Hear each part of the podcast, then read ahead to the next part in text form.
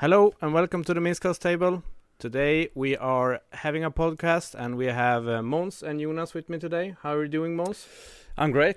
I was at a big party last night, so I'm feeling a bit tired today, but otherwise I'm doing fine. The electric car almost died on the way here. Yeah, I did. It was 38 degrees below freezing, and my electric car did not like that. So. And we could rapidly mention that's also why Martin isn't here today, because it's so cold.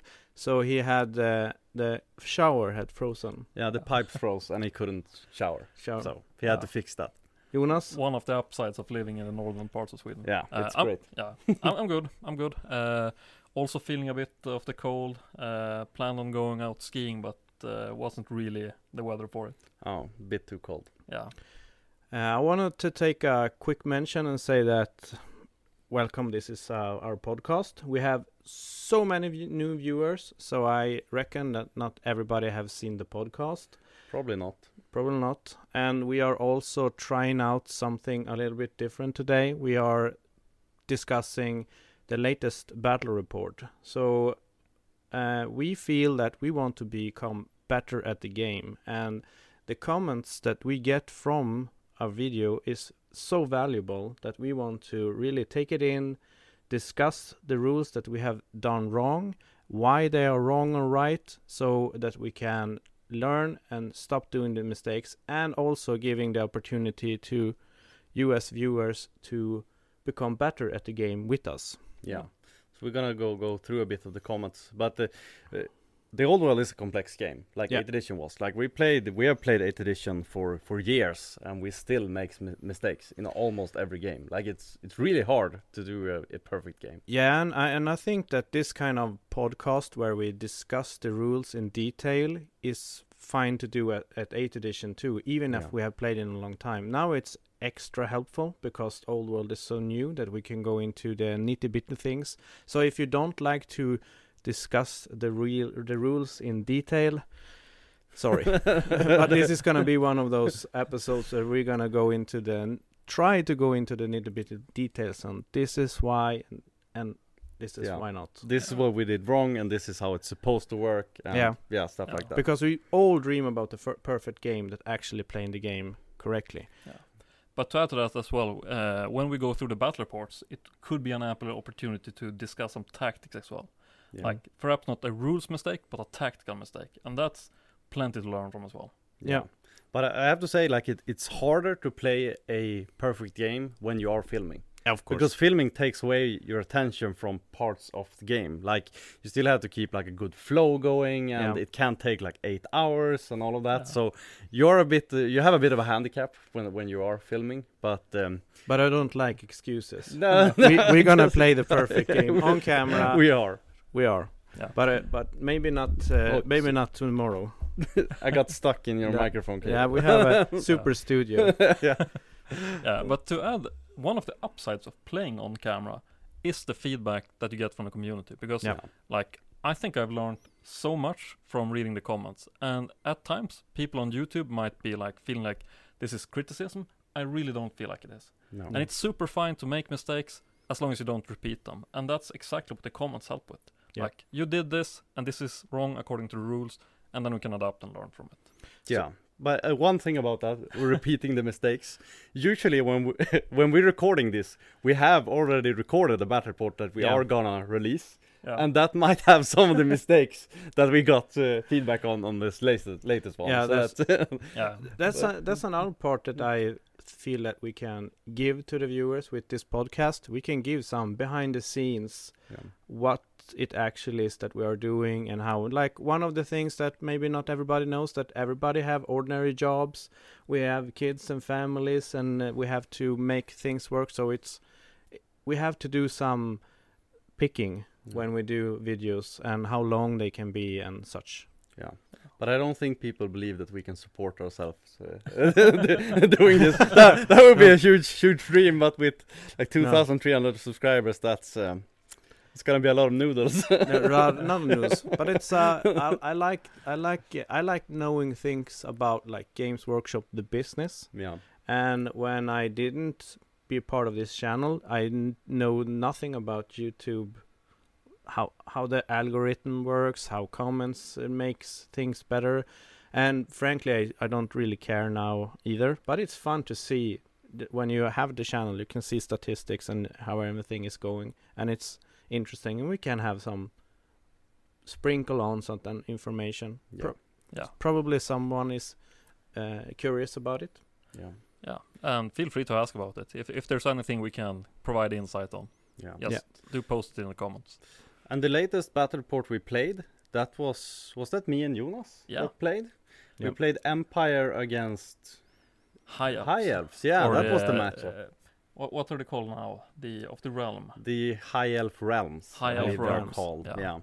But before we get ahead of ourselves, we are. This is also a kind of a bro update, or what you call it. We don't often have to spend time with each other, except when we play Warhammer. Yeah.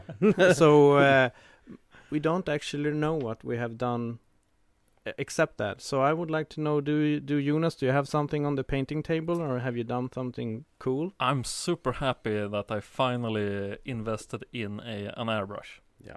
It's such a difference. Like, I never knew how I could manage to paint without it. Yeah. I've been nagging you for years to get an airbrush. And so I got my demon army ready for the Fallen tournament.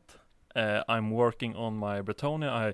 I'm a bit salty about not getting the models since last week because I planned on bringing them to Umeå for playing there, and I have like 3 weeks to finish them.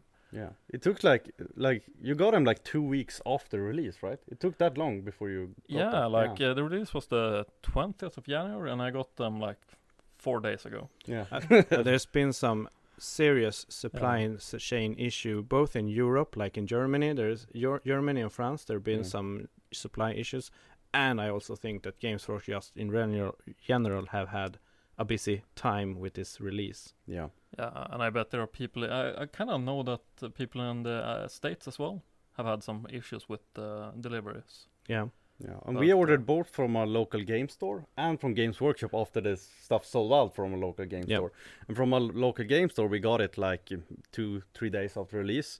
But Games Workshop was like 2 weeks. Yeah, yeah. So support your friendly local game stores. Yeah. Yes. This is good time. And Mons, have you been painting anything? I have been painting, but I've been away. I've been abroad in Norway for about a week, and I brought with me the big box of Tomb Kings. So I've been gluing Tomb Kings at the hotel. So I'm about halfway down with the box, maybe. So that's what I'm currently doing. But I'm also painting some High Elves for the tournament in Umeå. There's the first Old World tournament that we are going to, or at least me and Jonas, and that's the first weekend of March, I believe. Yeah. So I have some stuff I need to paint before that. Yeah.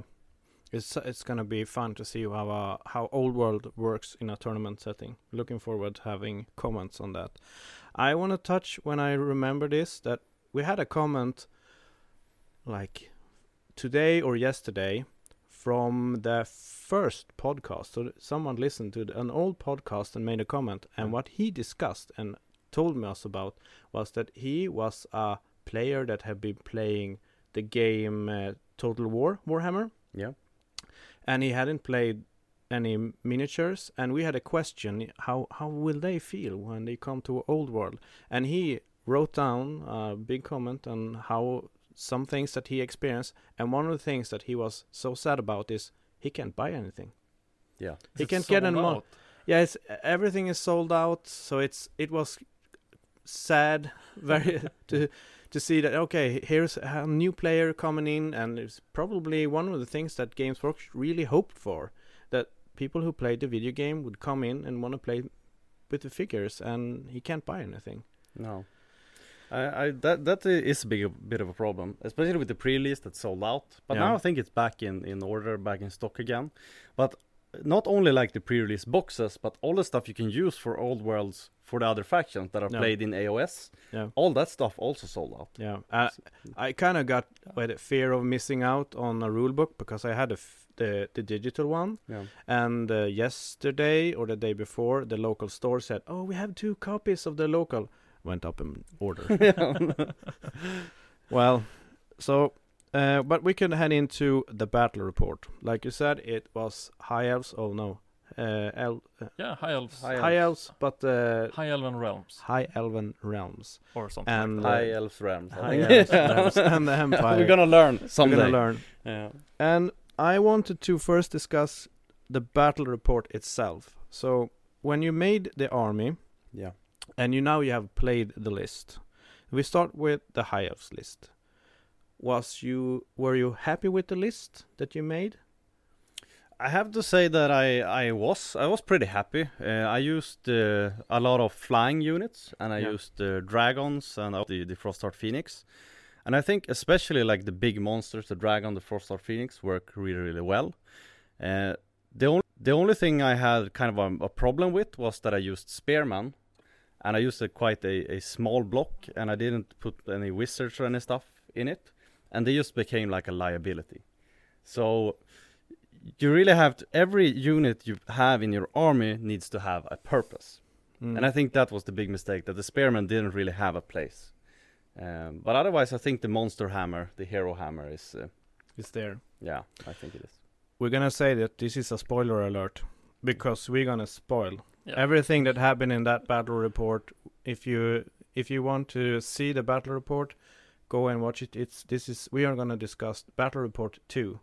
Yeah. Of Old World. But might be some comments from one as well. We're gonna, because we didn't do any episode on that, so we're gonna take some comments from the first one, but we're gonna take that in the last part of the video. Yeah. So the list that you had made, what was the game plan? The game plan was basically to use the big monsters and the flying units to position myself in such a way that I couldn't get charged. Basically use superior mobility to control the game. That was basically the plan. And I knew beforehand that Jonas was playing Empire. Yep. And they have a lot of artillery, cannons and stuff. And when you have 2 eagles, you have some fast cav, you can easily hunt that down. So the plan was to dominate the field in mobility. And in this game, you can also use dragons and stuff and just win combat. You couldn't really do that in 8, not in the same way. Because you could easily get just bogged down. Yeah, you could just lose in combat resolution because you don't disrupt. And Jonas, game plan with the Empire list. What was your game plan? I was kind of going for a defensive setup. I figured that Mons was trying to get in there with his flying units, so I tried to keep everything close and tight together. But the scenario we were playing had an building in the midst of the playing field. And it was really hard to get around that, because I wanted to have line of sight for my war machines, but I couldn't really get a good spot or deployment for them other than the side. And then I felt like I'm going to be super choked if I put everything in the... Because it was that deployment area where you had 9 inches from the side. So I couldn't really get good line of sight. It was called Blood and Glory, but it's something else now, I think. Yeah. The one where you have 18 inches in and 9 from the side. Yeah, and it was a really fun deployment or tactical choice. I don't think that I made the right one, but the Mons was lining up for his fast cav going one side, and then he had his main unit of Phoenix Guard coming the other side with the chariot, and then he had these flying units to support wherever they needed. Yeah. It was kind of a interesting setup from the start, I thought, but then when we started clashing, it became really evident that I had made a mistake at the beginning. But I think that the train favored me. We had a big train piece in the middle, and I have 5 units with fly, and he is playing an artillery list, so I can hide most of my army from your shooting units. So I think the train definitely favored me. We have had a discussion and feeling that this is kind of a little bit of a hero hammer, that having a big unit, having a big monster, I would say, a behemoth and a lord on it is very powerful. And I think we saw that in the video too, that they are so hard to take down. Yeah. Yeah, but at the same time, one of the things that I think is interesting in the Old World is that now you can equip champions with medical items. Common medical items up to 25 points worth is normally the case that you can give them. And I think that there is still ample room to experiment with like mid-tier. When going through the rule comments, I had to go and check all the rules and see where the comments went from. And I felt then that there's a lot of nuances and a lot of small things that we haven't touched on yet. So there's a lot of things to explore. Yeah, like hero, putting a hero on a big thing is like the cool thing to do. So people are gonna like find it out quite quickly that, oh, the cool thing I just did is really strong. But I think that there are like, it's a complex game as we mentioned, and I think that there are plenty of builds that are gonna surprise us when we move into and learn more about the game. I haven't seen it myself quite yet. How do you take them down? Yeah. Spoiler for the next bat report. Yeah. Monster Slayer is quite good. There's a rule for that. Yeah, there's a rule for that, and there's ways to get at grammatical items and stuff. And I think that, like we saw in maybe 8th edition, the spell scrolls were like auto-include. And I wouldn't say that Monster Slayer is auto-include, but I think it will be quite prevalent because it's a very... very good way to take down monsters. Oh, that's interesting. Yeah. Well, as long as there is a way to take the tactics down, that's the most fun part when you make a tournament list and you have to consider 4 or 5 opponents with different lists. That's my favorite list to do. The list that can handle all kind of both scenario-wise and different opponents. And as long there's a balance and you can do one way, I think it's fine. You can have one really powerful thing, but if it's 1 or 2 things that can take it down, it's fine. Yeah. It's kind of like in 8th edition. You have like monsters are strong in 8th edition. It's just that cannons are so strong that they thwart them. So you have that like meta. If nobody brings war machines, then it's perfectly fine to bring a powerful mage on a dragon, but I think as soon as people start bringing the counter plays, then you are in a tough spot. But I think it's mainly 3 things that makes monsters good now. One of them is that cannons are weaker, like artillery is weaker in general. Yeah. Number 2 is that monsters now can actually disrupt because of the unit strength. And number 3, I think that a lot of things has gotten more attacks. Monsters have a bit more attacks, heroes have a bit more attacks, and especially in the way that the game is set up now, when you only fight in the front row, extra attacks is more valuable than before. So I think those 3 things together make monsters good, really good. Do you have a Jonas? Do you have a VIP who was the most valuable unit? Priest of Ulrich. I think that unit's super broken, super fun to bring as well.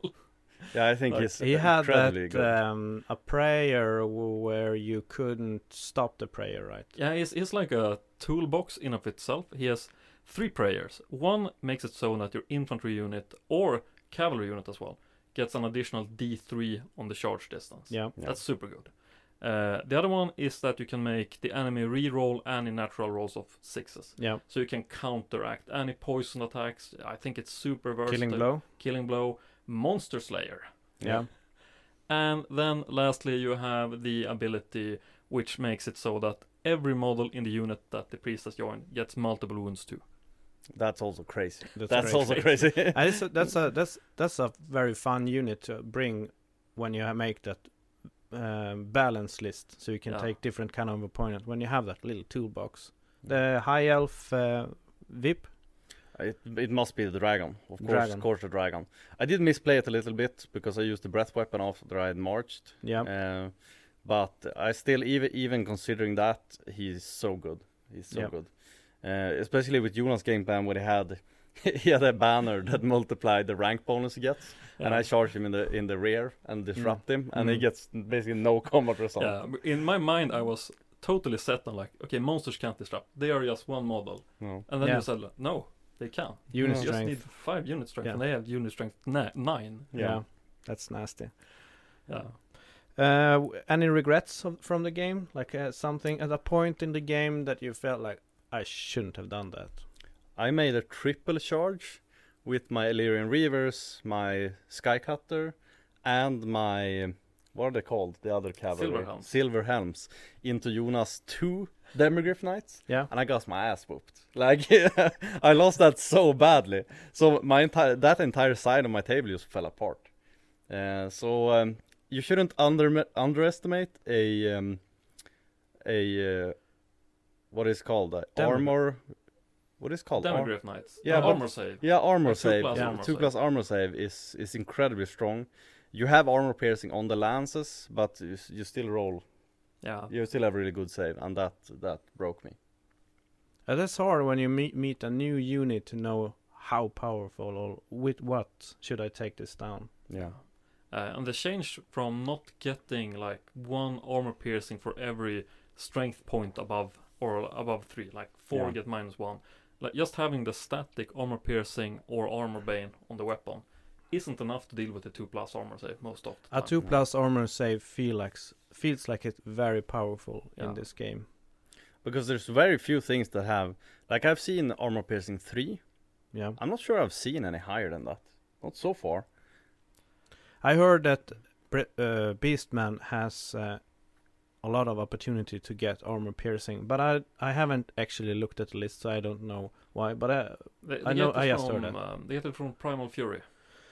Yeah. So they roll a leadership test and then they can get various bonuses. And the next battle report is Beastman, so you get to see them in action. That's a good tease too. So next Friday you get Beastman battle report. Yeah. Beastman versus Dark Elves. Beastman versus Dark Elves. Yeah. Jonas, did you have any tactical things that you felt like you shouldn't have done? Or I had too weak flank. I kind of relied on the cannon, being able to hold off the cannon and the eagle. But since the cannon blew itself up, then I had a detachment of 10 crossbowmen. They crumbled. Yeah, and my chariot just had a straight honk honk. He just went straight ahead. It needs to be said that it wasn't your eagle that broke them. No, it wasn't. Worst eagle in the game. But when we're talking about like hero hammer, the eagle was horrible. I was so disappointed with it afterwards. Yeah. But when we talk about like hero hammer, and usually we talk about like monsters and stuff, but you also had a small unit of knights with... This is a captain of the Empire with the Runefang. And small, like strong units, like heavy cav or something like that, with one hero, can also be incredibly powerful. Because those 5 basically went through my Phoenix Guard, like Swiss cheese. I played the game with Vampire Counts, and the Blood Knights was that kind of same unit where if you have cavalry, infantry will not get the charge. No. There's just no way that the infantry unit can get a charge upon a cavalry unit. So that's why, and when you get the charge and you have like initiative is 6 or something, you get to strike first. Probably the front row won't get to beat you anything. Maybe you have impact hits, something like that. It's very powerful. Yeah. But it's also like a one trick. Because then when you stand there, if they come back, they die. Yeah, you really need to alpha strike. Like, take them out, get out of there. You have to pick that perfect amount of unit strength that you can take down with your 5 or 10 knights. Yeah, because when you don't get to use the lances again, you're going to have a bad time. Yeah. You really don't want to go into anything unbreakable. Or you do as I did. I misplayed and cheated and used the lance at least once. I used the lance and where I shouldn't have. Yeah. I don't know if you actually get to countercharge the infantry either. I think the you can't countercharge infantry. Yeah, yeah. But infantry can countercharge you. So that's the more usual way that when you have a cavalry unit and you go against infantry can countercharge you, but you couldn't have done it. And that's 9 of 10 that cavalry will win over infantry. You have to do a really long bomb to fail with cavalry. Okay, so that's what I was thought about what the battle report, some short thoughts about it. If you don't feel that you have anything more that you want to fill in. Otherwise, we will go to the user comments and the rule mistakes. Yeah.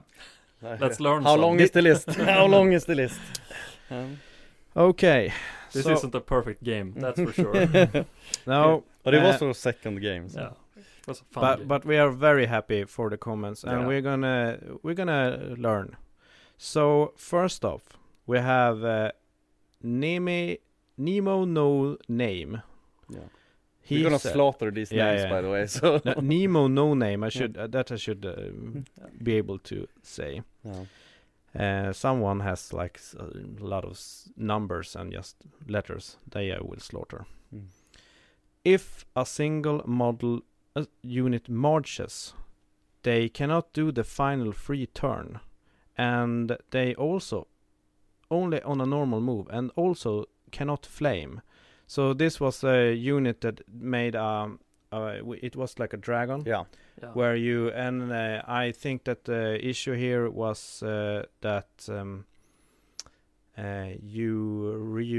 it was Behemoth. The lumbering rule gives that you can do a pivot, but you can't march.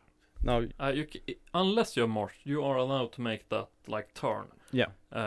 But we misplayed both aspects of that. Yeah. Because you marched and you both used the shooting attack that was the breath weapon, and you did the lumbering part. Yeah. Mm-hmm. So if you have lumbering, if you haven't marched, charged, or fled, you're allowed to do a normal move and then a 90-degree pivot. I did a march move, pivoted, and then I used my breath weapon, which I cannot do. So I basically killed all of your handgunners with that. So yeah. And Alex Madrigal 9703 had the same comment that you need to keep in mind what the dragon does. I kind of think that's a safety valve for flying, because now that I know that they cannot do all that fancy stuff, they become much less versatile. Yeah, I think flying is like semi-fixed from that alone. Yeah, I mean, in 8 they could march and do the breath weapon, and that made them incredibly strong. Not being able to do that in Old World is that's a big difference. Yeah, and especially like not being able to do the turn, because that means it's so much harder to get into an arc where you are allowed to charge something that you want to get into combat with. Yeah, it is. You can still wheel, like do the wheel move, but that costs points. Cost points. And it costs a lot too, with some units, some wheels, many inches go away fast. Especially when they are so short. So we got the same comment about the pivot from Tomikin911, but he also wanted to remember or point out that when you do a failed charge, you only move the dice roll, so you don't add the movement. Yeah, we've played that wrong for sure. Yeah. But you need to move the full distance of the move, right? So if your roll is 5 and a 3, then you need to roll the highest 5 dice. Yeah. And if you have Swift Stride, you add the second dice roll. I think it says may. Okay, so you need to roll the first die, the full move. Swift Stride, I wouldn't take poison on. Maybe we need to check that. Maybe you can take up the Swift Stride rule while we take the next comment, because he also wanted to say that you forgot about +1 for closed order in a combat, and that's remembering that closed order get 1 combat resolution, and you also have a thing where you stood on a hill. You get points for standing on a hill. That was also a miss. Yeah, but the thing on the hill is that in order for you to claim that bonus, the entire first row, fighting row, needs to be on the hill. And I think that in the case where the eagle was fighting, we cancelled each other out. Yeah. But there's a lot of those combat resolutions that it's easy to forget. And I forget closed order all the time. Yeah, same. I think so, but most, at least the matchups we have played, most of the time both units do have closed order, so it's just like even Steven. But I did check the Swift Side rule, and it says that you may add a d6 to your pursuit, flee, or charge roll. Yeah. But in that case, you do that when you roll, so then you have to add it. You can't choose after you've rolled it. Doesn't. It's not worded like that, because then you already used your may to roll it. Okay. So if you roll a 5-3 on the first, then you pick the 5, and then you add the Swift Stride. Yeah. And if that was like a 2, so that you made a failed charge, then you go 7 forward. Yeah, but you could, if you roll like 1-1 and you realize, I'm not gonna make it either way, then you could say, I decline to use my D6, and then you can use the lowest. Okay, that's a clever mechanic. Yeah, actually. Yeah. But if you already roll it, then you're on your own. Then you have to go with it. Yeah. Then we also have a comment regarding the Griffin Banner. So the Griffin Banner, where you get combat resolution. So Jonas, you have reread this rule about the Griffin Banner. How is it stated, and what does it do? It is stated that you get to add +2 to your combat resolution instead of merely +1. For each additional rank. Behind the first fighting rank. And in my mind, I kind of read that like it substitutes their actual rules text for what my mind like thinks is a shorter, like multiply the ranks by 2. Yeah. So you get if I have 2 combat ranks, then I would get +1 for each of those, and with the Griffin Banner I would get ×2 instead. Yeah. Yeah. And I don't know how it works actually. But I think it is.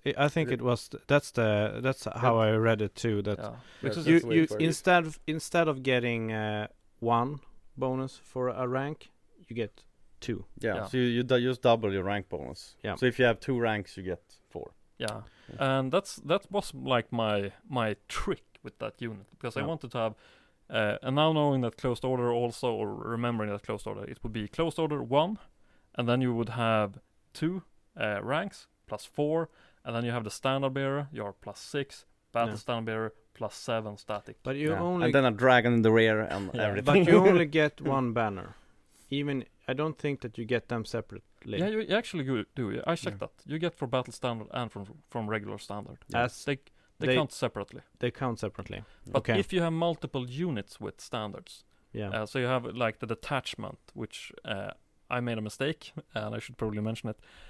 When I built the list, I put a standard in the detachment unit as well, and they are not allowed to take it. No, but it's a little bit hard on the when you have to do the paper and pen. We have been used to having so great tools and programs that tell you do this wrong, you do this wrong. So doing the list with paper and pen and the computer. It's hard. Yeah, you do it in like Excel. Battlescribe you says, but you can't use this, you can't do that. Yeah, but there are kind of good tools actually. Like there's this tool, New Recruit, has support for the Old World, and then you have the Old World Builder. Yeah, also good. They are getting there. Yeah. But when I did my first list, it was with Excel, and it was much harder than I was used to. Yeah, I think the Old World Builder is definitely getting there. Now they're starting to get all the rules and stuff. As well, if they can just get the like characteristics for all the units, that would be amazing, because that is what takes most time. Like I'm gonna fight with my Phoenix Guard against your knights. Oh, what weapon skill do I have? Because you haven't learned all of that yet. Yeah. So that takes a lot of time now. We have a good thing for all the Empire players, and it is Pavastroski 6151. I don't think that you need to declare if you are using ballistic skill or engineer for the reroll before you reroll artillery die. If you do the misfire, you just use the ballistic skill. That's true. I reread the rule. It doesn't say that you have to pick before, as it did in 8th edition. So here, if you pass the misfire, then you're fine to use the ballistic kill. You don't have to choose beforehand. That's a big improvement to the engineer. That was the biggest problem with them. Beforehand, I always use them for my Hellfire volley gun, and then if they didn't misfire, you felt a bit sad because I feel like I used something I didn't need. And you have the Chaos Dwarves. They didn't need to pick. Yeah. So the Chaos Dwarf could just roll, and then I pick which one I wish to use. So it was often a little bit unfair when you did so. I did read it, but I didn't like fully comprehend if that was how it actually worked, so I didn't want to like make a mistake and like get one up on Mons because I didn't know reading rules is like reading law books, so I think that he's correct. That's what I read. I feel like you don't have to state before, so if you fail the misfire, then you re-roll the misfire. If you pass, so you don't have to do a misfire, you can use his ballistic skill. and it's well worth his like 45-50 points that engineer costs. Yeah. Empire has so many good cheap characters. Yeah. Engineer and the warrior priest and the two different warrior priests even. Yeah. Priest of Ulrich and the Priest of Sigmar. Yeah, right? Sigmar. Yeah, both are great. Yeah. And then we have a little small but still important. When you shot at a dragon with the Hellblaster, you forget that dragon is large target, so you don't have any penalties for cover or such. And you can use line of sight over other things. Yeah. So that's good to remember when you're shooting at large target. Throw the cover rule away. Yeah. That was the same in 8th as well. Yeah. And this was this is a comment from one of those with a lot of numbers. So it's JA 37D 34. And then we have this is an important one. We have two people who have commented. Eduard Dolon 2787. I'm sorry. And then Skarnak 1. A wizard cannot do the spell if he is in combat. Yeah. That's huge, actually. That's huge. And when I read it, and I was like, wait, check the rules, and they're right. Yeah, I had missed that totally. And that changes the game quite a bit. Both that you want your opponent's wizard to be in combat, so you can't dispel, but also that you don't want your wizard in combat. But if you have like a level 4 wizard, you never want him in combat, because you want him to be able to dispel. Yeah, but if you kit him like assailment monster slayer dude, then maybe you want him in combat. But I agree with you, most times you probably most times. If you have put the money or put the points in a level 4, the money. Yeah. If you put the points in a level 4, some armies they are cheap, but for some armies they are a serious investment. They can't have him in combat if they can't use his spell. I think that's probably the most relevant for Warriors of Chaos, because their wizards can have like chaos armor and or can get really beefed up. Yeah. But there are some assailment spells that are interesting. So I can see that you have a combat wizard, but I have a hard time seeing that you have a combat wizard that is level 4. Yeah, so that, but then if he isn't level 4, then it might be the case that when you randomize spells, you don't get the one that you actually want. Yeah. You need to choose the right magics. I think the dragon mage on High Elves is a good example. He is riding on dragon. He can fight. He's a level 2 wizard. He's like the perfect combat mage. Yeah. But for level 4, you probably want to most times keep out of combat, because I think it might be more important to ensure that your opponent doesn't get any spells off than it is to make sure that you get any off. Like, I think that there are two different types of spellcasting. Either want to be in the midst of the battlefield, and then you want to be level 4, dispelling everything that comes onto you. Yeah. Or you want to use the, what's it called? Reserve moves. Yeah. To like cast magic, and then reserve move out of range for the opponent. Yeah. Like use big template spells, magical vortex. I saw that's a valid tactic where you put a vortex spell and then you take your wizard and just flee, so they can't dispel the vortex. Yeah, because then vortexes are really strong. Yeah, and I think one big difference between like 8 and Old World, in 8 you can usually have like a level 4 wizard that stands in like a health battery, and it stands quite far back, but it can still cast a lot of spells and it can dispel. Because a lot of things, like 24 inches is like minimum range in 8th edition. Like most spells are around there. A lot of like 36 and stuff. Or fewer, or like lower range. Yeah, but right now they're very short. Like most spells have like a range of 12, maybe like 9. So you can't really do that anymore where you have a wizard in a health battery, because then it can't reach anything. Oh, you mean like in 8th edition. Yeah, in 8th edition you often did that. But I tried that now in the Old World. And I realized that I can't reach anything that I want. So it was like useless. You need to have your wizard, maybe not in combat, but it needs to be somewhere in the middle where you can reach stuff. Otherwise, it's just dead. It's just dead in the water. I kind of look at when I build lists now, I will try to have the level 4 on either a horse or even more preferably like a monstrous cab, so they get a little bit more toughness and wounds. Yeah. I think the absolute premium is the Bretonnia name character. Royal Pegasus. You have Royal Pegasus you can have on the prophetess, and that's a super good example of a powerful, because she will get skirmish, She will have fly. She will get more toughness and wounds. So that there you have a, in my book, a super wizard. Yeah. You have it as well for the Dark Elves, Dark Pegasus. Mm-hmm.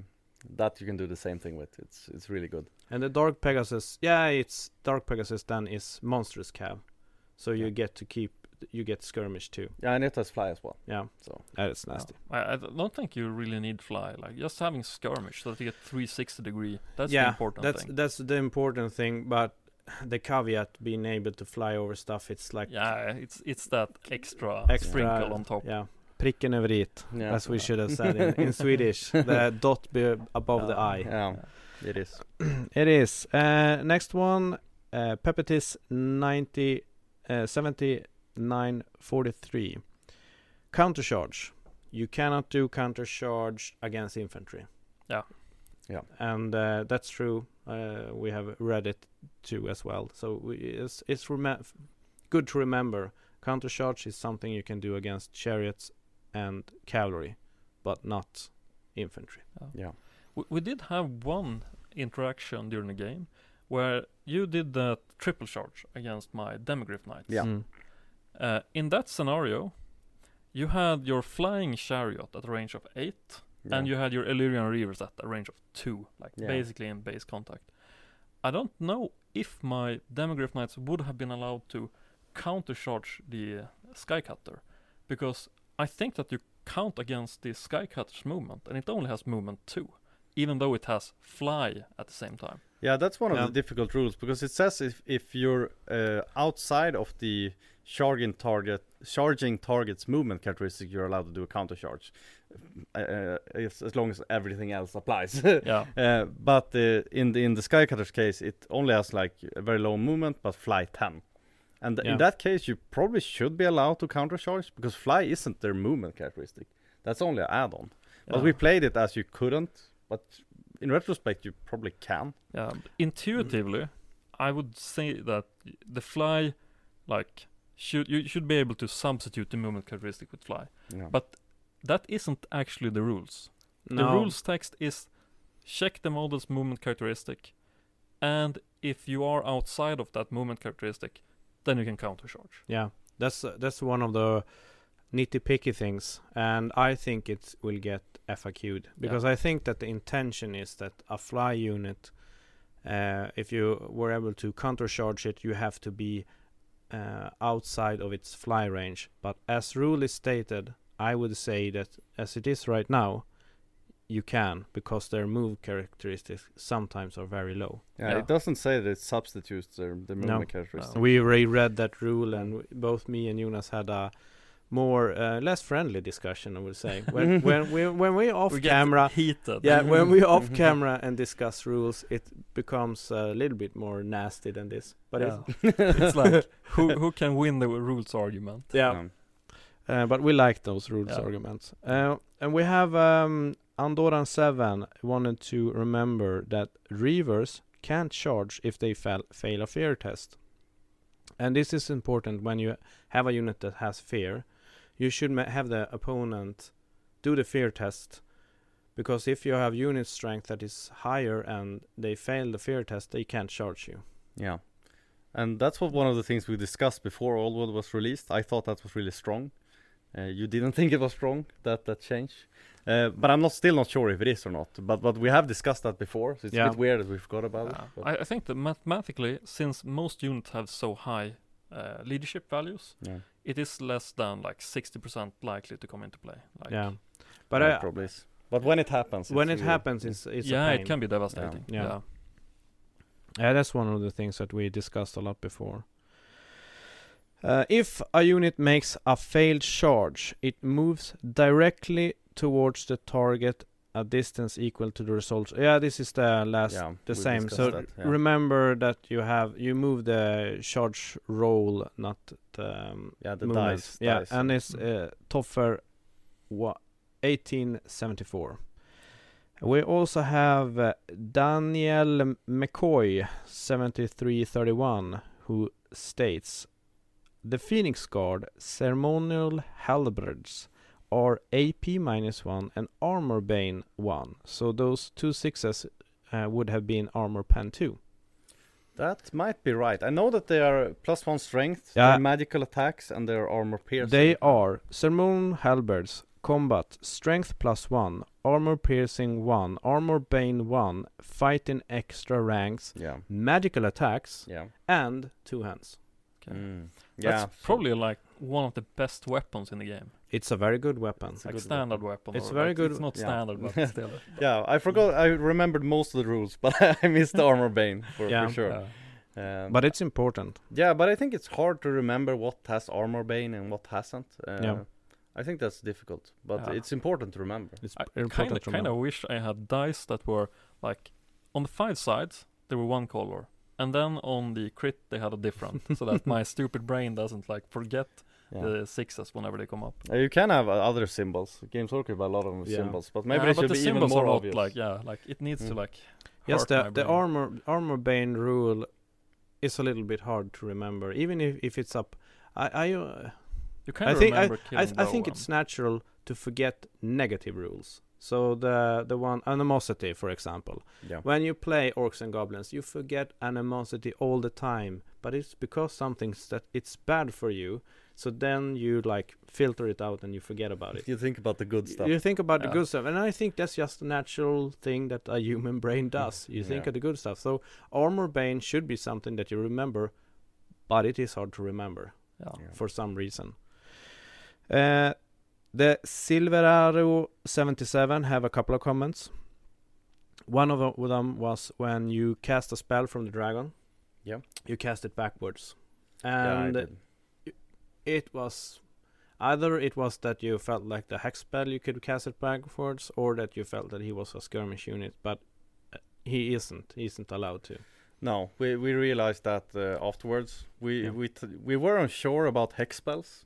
We knew that like magic missiles and all that stuff could only be cast in the forward arc, but we were unsure about hex spells, so we did definitely misplay that. Yes, and an enhancement as well. Yeah, but it feels like a large target sitting on dragon should be able to turn around, cast a spell, but he can't. He can't. No. And he also pointed out that the steam cannon can do a grape shot. Oh, that's super useful. And I would agree with him, because I reread the rules, and it says that it use the fire cannon rule. That's what it says. And grape shot is under that rule. It's not like grape shot is its separate rule. It's something that you can do when you do a fire cannon. And it said instead of firing normally, cannon crew can opt to fire grape shot, and then you have the grape shot rule. So I would agree that the steam tank should be able to do that. A grape shot makes it a lot stronger, I think. Yeah, and like grape shot in 8th edition, it wasn't really a thing you did. Like, it was kind of fun if you had the Iron Blaster, which could do that huge strength 10 grape shot. But since you needed to roll to hit after you rolled artillery dice to get out how many shots you got. So if you roll a 10, then even with your ballistic skill, you were only likely to hit like 3 or 4 attacks. Yeah. And then you also need to roll to wound on that. It was never really viable. It was just better to just do the cannon shot and then get the multiple wounds. Yeah, I disagree. I used it quite a lot, especially with Empire. Like, a lot of people use War Machine Hunters, and that's usually small, weak units like War Beasts and stuff. Shoot them with a grape shot, panic, and they're out of there. But I think now it's even more important. Where you now it's much better. Now it's much better when you don't have the D6. So now it's even more interesting to do a grape shot sometimes. Yeah. Yeah. Just roll the artillery dice. You get 6 hits. That's 6 rolls to wounds. Yeah. And cannons are super nerfed. Not only are they only like, is it D3+1 wounds? D3+1. Yeah. And they don't have that massive AP anymore. So you still get a lot of armor saves. Yeah. They have like AP -3, I think. But even if you have 2+, you still have a save. Yeah. You didn't have that before. Before you were just. I really don't think you should use them against knights and stuff. But I think they are still like valid against monsters most of the time. At least you don't need to have 2 cannons. If you have a cannon, you need 1, and then it will do something specific. But like before, when you felt like I want to have three cannons. Yeah. Yeah. That's not the case anymore. Now, before, monsters had like 5, maybe 6 wounds. Yeah. Now they can have like 9. Yeah. And the cannons are nerfed in number of wounds they do. Yeah. So you had to shoot them like 4 times to kill them. So it's a lot different now. And that was actually all the comments from the second battle report. Yeah. Since this is the first time that we try out this format, I wanted to go through the comments from the first battle report as well.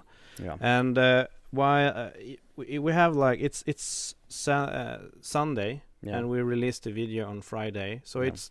it's about the first 24 hours. That's the comments that we are going through. 48 not quite 48 hours, because it takes some time to do the script and write them down, answer them. So some I looked at the comments, and we haven't taken all the comments after that, but the first 24 hours, if you make a comment, it will probably go into a podcast, and we will discuss it in a similar manner as this. And yeah, if it's like relevant, we get like the last video right now has like 120 comments. Yeah. So we can't do all of them. No, but it's also, that's one of the big things that I want to have the comments discussed. Yeah, I agree. We are very happy for all the comments that are made. And of course, we are also super happy for all the good feedback, like that many people like the format and such. And that's what we're also happy for. And we're also happy for taking critique, like we shouldn't complain about dice. That's something that we should remember. Yeah. I'm looking at Mons. Or like shaking the camera. The camera. That's things that we take. We read them, and we will take them seriously. Yeah, and have patience while we learn in the game, just like you are. Yeah. But I want to touch a bit about. Now I'm going into complaining, but about the dice rolls. I think one of the things that I like about the way we do battle reports is that we have emotion. Yeah. Like a lot of people that do battle reports. It's just like they don't show any large emotions for like when they do something really good, something really bad. But we lean into that. Like we can be really happy. We can be quite salty and a bit pissed off. And I think that's good. Like you don't want to see like robots playing. You want to see like people. And we are friends. We're having fun. Like when we're salty, we're not like actually angry. It's just like it's part of the game. It's part of the game. I think it's fun. I do think about it when I play. I think I often think about not being too negative, because it could. It depends on who I'm playing. Yeah. I think it's because we play each other so often. So even if I'm salty, Mons isn't getting salty. He's actually getting happy. Yeah. and it goes both ways. If I were to play in a tournament, I would never play and say the things that I do on this channel against you two and also Martin, because you know that it is a little bit of fun. But if I were to play a new opponent, I wouldn't say bad things or complain. But we do that because we kind of do it because we know that the other one will like to hear. But I think that is the important point. Like we act in a certain way against each other, and then we can, when something goes really bad for you, I can be really happy about that. But if I'm playing at a tournament, I don't do that. No. I don't do that. No. So that's the thing that maybe isn't. I do agree with all the comments about this, that when you play an opponent, you shouldn't complain. You should think about what you're saying, because it might make the experience for the opponent not as good. But in our case, it actually makes that the opponent gets more happy if I'm sad. Yeah, we enjoy the game more when it's been played that way. But we have to be really, really careful when we convey it. Like we don't go to tournaments and like, you guys, they really suck. And celebrate everything when they lose. And we don't do that. With other people. No. But it's just, it's in our, it's the group of us 4 who really can hammer on that. Yeah. But that kind of goes into like how the game and hobby should be. Like the hobby should be a place where you can feel free, let out emotions, let out some steam. Yeah. And but you have to be really careful when you are at tournaments. Yeah. Like, you can't negatively affect someone else's experience that you don't know. Exactly. Yeah. So then you have to put the happy face on. You have to be happy, and you can't celebrate your wins too much. And that we agree on. Yeah, totally. We agree on that. But what we do on this channel, we allow ourselves to both enjoy the victory and be angry when we fail. Yeah, and enjoy the defeats of our opponents. Yeah. What is best in life. Yeah. What do you say? The greatest pleasure is enjoying someone's misery. Well, I don't. Yeah. It's a Swedish expression. But it's like it's not that important that I win, but it's very important that you lose. Yeah, yeah. Exactly. Yeah. I think Conan has a quote on that. Yeah. What is best in life? Yeah, something like that. Okay, so now sadly, Martin isn't here. He was playing the Skaven in the Battle Report 1, but we're going to quickly touch on the comments from that video as well. And there we had the Stormvermin has strength 3, and they wound on 4+ on the Black Orcs with halberds. But if they do, they don't have a 4+ save because halberds require 2 hands. Oh, he was using the shield. He was the dirty sheet. Yeah, he was using the shield. No. And now it's a great time to be actually salty because he's here. But how does that work? I kind of realized that you wouldn't get a parry save. But in 8th edition, it used to be that if you had heavy armor and then you had a shield, and even if you had another weapon which didn't allow you to use the shield, you still got the bonus to the armor save. Yeah, you did get that in 8th edition. I can check the rule for we shield. Don't have parry here, so yeah. If you were to get armor save here, you would get everything that the shield actually gives you here. So I would say, without even looking, that when it states required 2 hands, it will take away the shield and what the shield bonus does. It's probably the correct way, and that is the intuitive way as well. Like, if you have 2 hands, you can't really use the shield. But yeah, it says that a model that uses shield cannot use alongside a weapon with it. It requires 2 hands special rules. A shield can still be used against wound caused by shooting or magic. Yes, we have Amdor, who pointed out, and you and Martin also commented on this afterwards, that you can't put Screaming Bell within Clan Rats when you deploy. It can't be part of that unit. So the Screaming Bell is one unit, and Clan Rats is different units. And that's the thing he did because he played 8th edition, that you deploy them in a group, but here you don't. Oh, it's the rule pushed along or something like that. You don't have the push. Yeah, but it has a rule called pushed along. I'm 90% sure about this. And that means that you need a unit strength of something to push it. Yeah, I believe so. Screaming Bell is no longer deployed in a unit. You have to place it at a chariot and keep close to pushing unit as such.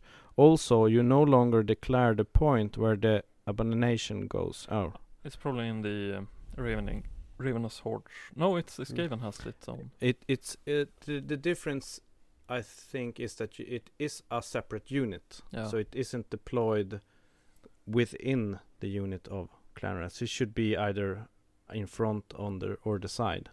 Because it says here, our mobile altars are pushed along or carried. There is a rule called pushed along or something like that. So I think we have to check that before. But it's probably in the Skaven rulebooks. They have it as well for Dark Elves. It should be in the. It's probably in the Dark Elves rulebook then. No, maybe. But yeah, that's probably the case. I don't have any reasons to doubt that it actually.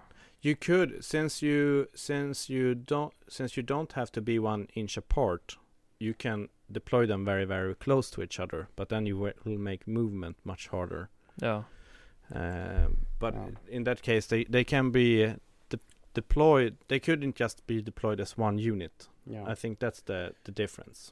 Yeah, but I think we also made a mistake there because in the end, Martin made a charge against my BSP, and then he charged with his Screaming Bell as well, And that has rule pushed along, and that needs a certain unit strength to be able to be pushed. Yeah. And it didn't have enough unit strength, so it shouldn't actually been able to charge. And one other thing that I saw, that you need to charge at least 3 inches to get impact hits. Yeah. And that's something we also misplayed. He charged shorter. He charged 2 inches and got impact hits. But that was your first game. Yeah, that was me and Martin's first game. Yeah. So I think we're going to have a couple of them. I think we have a comment on that too. Yeah. But now comes one of those little bits of discussion where we have G. Andorian for 6. For the first failed charge of the Black Orcs because they got stuck, GW has fact that those charge wheel as long as they don't finish your move in your unit, you can pass through it. I actually think that he is wrong here, and you played it right.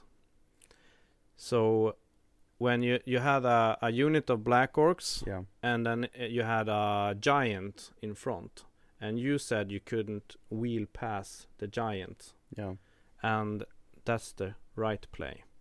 But you're allowed to have the first rank go through the... You are not allowed to have the first rank to go through unless it's a pivot. And if it's a wheel, you are allowed the back ranks to go through, but not the front rank. Yeah, that's a tricky one. This is a tricky one. I can read the FAQ. When a unit performs a maneuver, can its front edge pass through another unit? The answer from GW, no. The only exception to this is when a unit pivots. And there's a difference between wheeling and pivoting. A pivot, then you have the center of the unit and you turn around that center. Yeah. A wheel, you will fix one point on the edge and you will turn from that. That's the difference. And pivots happens, for example, when you have open order. So when you have a unit that has open order, you can move, and then you can do a free pivot at the end. So that's lumbering. Like lumbering. So that's a pivot. But when you wheel, it doesn't count as a pivot. So I think you played correctly. And if anyone has a different opinion, bring it. Golgrim, I'm only 20 min in, but here's a couple of things you missed about Orcs and Goblins so far. 20 minutes in? Orc Shamans have the mob special rule, meaning that your spells were 5+ to cast, not 4+. Orcs have Warband rule, so they can reroll charges. So two things, and they're both true. So when you have a unit strength or more, and you put your Shaman within him, you get strength of what? 10. 10 or more. 10. You get +1 to cast. That's really good. I didn't know that. Yeah. And also they have Warband, so you get to reroll failed charges. That is also very, very good. Yeah, good to know. Yeah. It's not often that you misplay. Yeah. But I against yourself. No. I should have played misplayed some rules that. Was the other way. Yeah. But I think also one of the problems, like how we play, we want to showcase a lot of armies. You don't get that much playtime with every army, at least not in the beginning. Yeah. So that's a reason as well, I think, if I'm making excuses. That's an excuse, and we don't have excuses here. No. It was wrong play, and next time you can lay on the sheets and do the reroll and have +1 to cast. Now I need to play them again. Yeah. Skarnik 1. In the first combat between the trolls and the Hellpit abomination. Okay. This is it is a scenario where you had trolls, and you had one of the trolls were outside fighting rank. Yeah. And then we all have to remember that he only gets a supporting attack. Yeah. We did that mistake the first combat, and then we realized the second combat. Yes. But I know that we definitely did that. He was not in base contact with the Hellpit, and I still rolled all attacks. So then I did a mistake in my favor. Yes. So that's precisely what you wanted. And he also said that both Hellpit and Giant have stomps. Yeah. And now stomps works against everything. Yeah. Except beam-offs, right? No, it's just extra attacks. I believe it works against everything. I don't think you can stomp beam-offs. I think you can stomp a behemoth. I think you can stomp everything. We check. Stomp. But that was also one of those things that we forgot the first combat, but we realized the second combat, or one of the later ones at least. While you check the stomp rule, Skarnak 1. The orc player rerolled the break test into 4. Now normally that would have been give ground, but the Skaven player forget that he got a Screaming Bell roll, all enemy units within 18 inches -1, and that's also one of those things that it was the Skaven player who he had a better thing, that but he got misplayed and forgot about it. Yeah. And those things can really bite you in the ass behind if you forget a lot of those things that actually give you good things. So that's something that Martin should remember when he actually rolled that. Yeah, this is the difference between stomps for behemoths and stuff. There is a difference. You can use stomps against behemoths, but behemoths has a rule called thunder stomp, and that makes it so that their stomp attacks have an AP of -2. However, the thunder stomp rule cannot be used against behemoths. So then you don't get armor piercing. So you can stomp behemoths, but you cannot thunder stomp behemoths. Okay. Yeah. Okay. So that is the difference. That's good to know. Yeah. Also, remember skirmishes have a 360 degree, so you can't hide behind them. Yeah. And it was also Skarnak 1 who pointed that out. Yeah, the Ashen assassins that wanted to come in and hunt war machines. Yeah. And he can just go crazy with the skirmish rule. Yeah. And that kind of also briefly mention skirmishers. I think that's probably one of the strongest rules in the whole Old World. Yeah. And you're gonna see that also in the next battle reports, how effective cavalry with skirmish are. Like their threat range is immense. Because wherever you are, they can just come at you. I think skirmish is very strong. Very strong. Just feels so good. Like Pegasus Knights. Yeah. I think they look absolutely fantastic. I don't see any fault at all with them. I would like I said, to play a level 4 prophetess on a Royal Pegasus and just go crazy. Go ham. Yeah. Go ham. I just think you bring like the lances that the Bretonnia has on them and just go and kill stuff. Yeah, I think Pegasus Knights. Yeah. Skirmishers. Like a block of maybe 6 of them. Yeah. Beastman also has those weird ones. Like you never saw them in 8th edition. Centigors. Centigors, they're the ones that are drunk. They need to roll on drunken table. Yeah. And that might be the guys I'm talking about here. It's bullshit. Skirmish is a very powerful rule, and very both who had the skirmish unit, and if you play against it, remember that you can't hide. Yeah. They see everything, and it was actually the last comment. So we're going through the rules mistake that we gotten from the first 24 hours on the second battle report, and all of them from the first battle report. Yeah, but good to remember, we're not only going to talk about rules mistakes. Like, do you have a comment that is valuable in any way? We will take it up in this podcast. Yeah. Yeah. It would be really fun to like read some comments regarding deployment, regarding like tactical decisions. Like, did we make like it's subjective? Like, there's no objective truth. Like, this was the correct way to play, but it would be nice to get that discussion in as well. I don't remember. We had some of those kind of comments as well. I only for this episode I picked specifically rules mistakes. Yeah, but I think that's good because we are learning. We are in a learning stage, and everyone else is also learning the game. And we hope that you get something out of this too. That some of you picked up some rules. That's how that works. Yeah. And that's what we hope for with this podcast. Yeah. Yeah. And if you have any questions and anything, just leave a comment and we will take it up.